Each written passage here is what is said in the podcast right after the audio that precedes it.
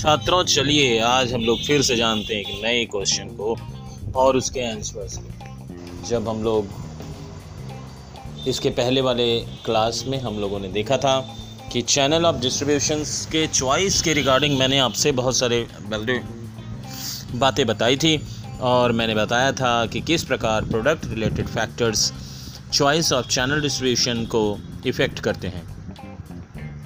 Now next we are discussing about firm related factors. वो कौन से तत्व हैं, कौन से कारक हैं, कौन से कारण हैं, जिनके कारण फर्म रिलेटेड फैक्टर्स को हम लोग पढ़ सकते हैं। आइए देखते हैं फाइनेंशियल कंडीशन। किसी भी फर्म का फाइनेंशियल कंडीशन जैसा होगा, वो फर्म उसी प्रकार का लेवल ऑफ़ चैनल चॉइस करेगा। जैसे मान लीजिए कि अगर कोई फर्म का फाइनेंशियली पोजीशन बहुत स्ट्रांग है तो वो अपना चैनल खुद से बना लेगा।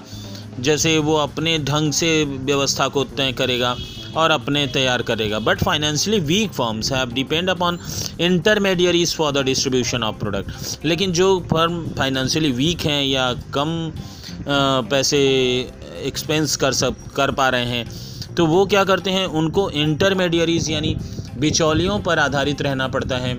उनको रिटेलर्स होलसेलर्स पे बहुत डिपेंडेंट रहना पड़ता है। तो इस बात का आप ध्यान रखें। तो ये है firm related factors financial condition point number two desire for control the firms which want to a rigid control over distribution prefer direct sale जो फर्म अपने डिस्ट्रीब्यूशन प्रोसेस में एक कड़ी अनुशासनिक प्रणाली रखना चाहता है। मान लीजिए कि बहुत कड़ाई से उसको मेंटेन करना चाहता है। वो चाहता है कि वो इस पर बहुत कड़ी नज़र रखे। तो वो अपना डायरेक्ट डायरेक्ट डिस्ट्रीब्यूशन चैनल से प्रोडक्ट को डिस्ट्रीब्यूट करता है। On the other hand the firms which do not give importance on control over the distribution appoint intermediaries for sale और जो फॉर्म्स इस बात को बहुत ज़्यादा इफ़ेक्टिवली नहीं लेता या फिर बहुत ज़्यादा इसमें अनुशासन को नहीं फॉलो कर रहा है या नहीं देखना चाहता तो वो फर्म क्या करते हैं कि वो लोग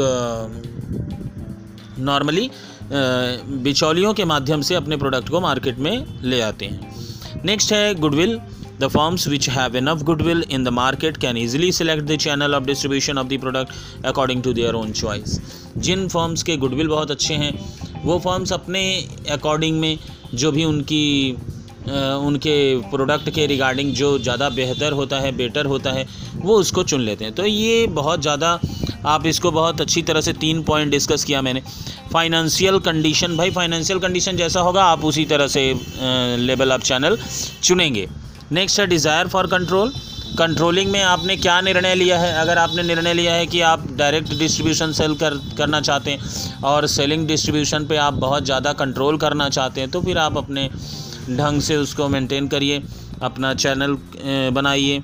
और अगर नहीं ऐसा करते तो भाई इंटरमीडियरीज का सहारा लीजिए। नेक्स्ट है goodwill goodwill oriented firms normally अपने हिसाब से मार्केट में डिस्ट्रीब्यूट करती हैं। तो चलिए नेक्स्ट पॉइंट पे मूव करते हैं और सुनते हैं नेक्स्ट पॉडकास्ट